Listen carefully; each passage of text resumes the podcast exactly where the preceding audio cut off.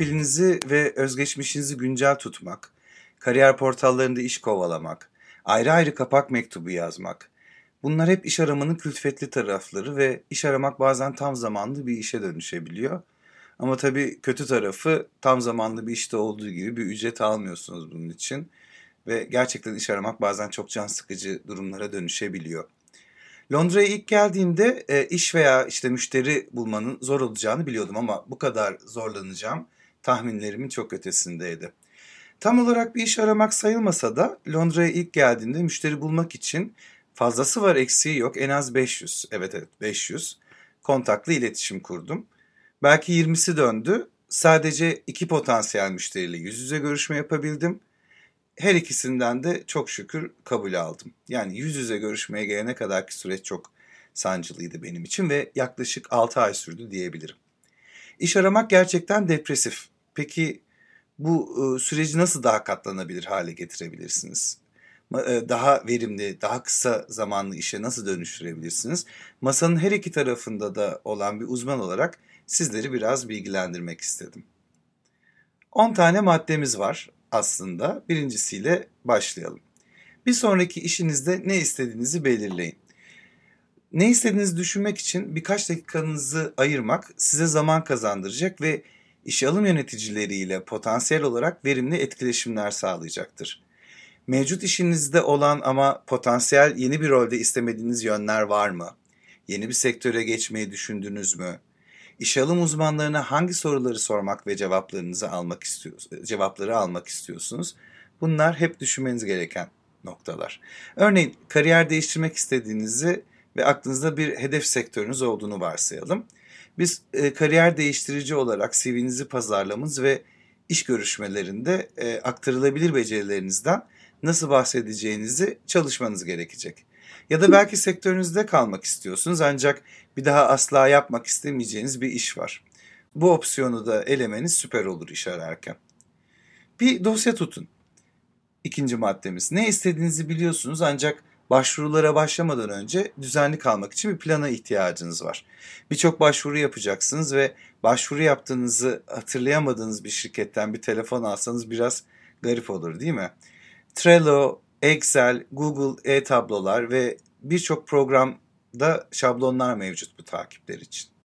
İş başvurularınızın her aşamasında yapılacakları takip edebileceğiniz bir liste oluşturun. Üçüncü maddemiz. Ee, bir dizi iş başvurusu yaptığınızda atmanız gereken bir sonraki adımı unutmak oldukça kolay. Ve bazen bir adımı atlamak arzu etmediğiniz sonuçlara yol açabiliyor. Bir iş başvurusu süreciniz ilerledikçe hangi başvuruda hangi aşamadasınız bu güncellemeleri takip etmek için de bu listede bir otomasyon da oluşturabilirsiniz çok basit. Dördüncü maddemiz yapılacaklar listenizi ayrıntılandırın. Belki yeni mezunsunuz ve hali hazırda bir işi varmış gibi görünen sınıf arkadaşlarınızın gerisinde kaldığınızdan endişeleniyorsunuz ya da bir süredir maalesef işsizsiniz.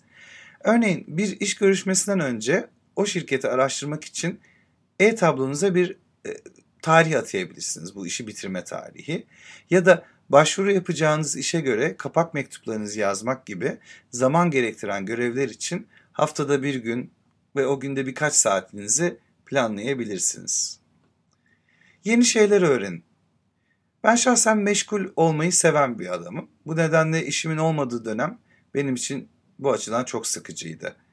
Daha rahat bir takvim olduğu için öğrenmek istediğim şeylere zaman ayırdım. Uzmanlaşmaya çalıştığınız bir program için mutlaka, inanın mutlaka ücretsiz bir eğitim vardır. Ya da belki şimdi nihayet örneğin kodlamayı öğrenebileceksiniz. Öğrenmeniz gereken beceriler için e-tablonuza bir alan ve yapılacaklar listesi oluşturun. Ayrıca iş arama sırasında moralinizi yüksek tutmak için hobilerinize de zaman ayırmanızı mutlaka tavsiye ederim. Altıncı maddemiz. LinkedIn'de kişisel markanızı oluşturun veya güçlendirin. Burada sadece LinkedIn'de profil açmaktan bahsetmiyorum. Dürüst olayım. LinkedIn'i yapısal ve stratejik olarak tam olarak kullanmaya geçen yıl başladım ve şu anda çok iddialıyım diyebilirim. 8 senelik bir LinkedIn geçmişim var sanırım. Evet yanlış hatırlamıyorsam. Ve 8 senede organik olarak alakalı alakasız network'üm bir 7000'e kadar gelmişti. Ve inanın bir senede bu sayıyı şu anda iki katın üstüne çıkarmış durumdayım. 15.500 bağlantım var ve ama bu sefer yani 7000 üstüne çıkan o 8000 kişilik sayı tamamen benim işimle bağlantılı. Tamamen demeyeyim ama %95'i benim işimle bağlantılı kişiler. İşverenler LinkedIn'i seviyor. Aynı zamanda iş bulabileceğiniz ve hayalinizdeki e, şirkette iş sahibi olan insanlarla bağlantı kurabileceğiniz bir yer. Çok iyi bildiğiniz gibi. Artık herkes LinkedIn'de. Kendinizi tanıtmakta çok iyi değilseniz, bir de böyle yaratıcı bir sektörde çalışıyorsanız çözmeniz gereken ciddi bir problem var demektir. Dolayısıyla kısa kısa yapacağınız şeyler ve inanın bunlar benim yaptığım şeylerdi. Kendinize LinkedIn'den rol modeller belirleyin. Profillerini nasıl doldurduklarını ve nasıl paylaşımlar yaptıklarını gözlemleyin. Ağınızı oluşturun ve günlük olarak doğru kişilerle büyütün. Paylaşımlar yapın, kendiniz yazın ya da alıntılayın ama mutlaka özgün, network'ünüzün ilgisini çekebilecek, LinkedIn ile bağlantılı yani LinkedIn'de paylaşmaya uygun faydalı paylaşımlar olsun bunlar. LinkedIn'de yine iletişim gruplarına üye olun. Beğendiğiniz paylaşımları beğenin, paylaşın, e, yorum yapın, e, cevaplayın. Bunlar çok faydalı şeyler. Yedinci maddemiz daha etkili iş araştırmaları yapın. Ne olursa olsun işe yarayabilecek tavsiyeleri dinlemeyen bir arkadaşınız vardır değil mi? Söylersiniz söylersiniz he der, itiraz bile etmez ama uygulamaz. O kişi siz olmayın. Mesela sadece kariyer sitelerine bağlı kalmayın. LinkedIn'deki bağlantılarınızdan faydalanın. Kariyer fuarlarına sanal ya da fiziksel olsun katılın ve yeni sektörler araştırın. Sekizinci maddemiz şirket bloglarını ve sektör trendlerini takip edin. Alanınızda bir iş arıyorsanız endüstri trendlerini takip etmeniz mutlaka gerekecek. Kariyer değiştiriyorsanız da yeni bir endüstri öğrenmeniz gerekecek. Kulağa eğlenceli geliyor değil mi? Bu RSS feedlerini mutlaka kullanın. Haberleri takip etme, en son gelişmelerin nabzını tutmak bunlar hep size yardımcı olacak. İlgili sektörlerde haber kaynaklarını ve şirket bloklarını takip etmek için birçok uygulama var. Ben Feedly ve Tumblr'ı kullanıyorum. Bunları kullan kullanabilirsiniz. Dokuzuncu önerim iş başvurularınızla ilgili önemli e-postaları kaçırmayın. Yani nasıl? Mesela balkınızı kontrol edin bol bol. İş başvurusu için çok kaynak var değil mi?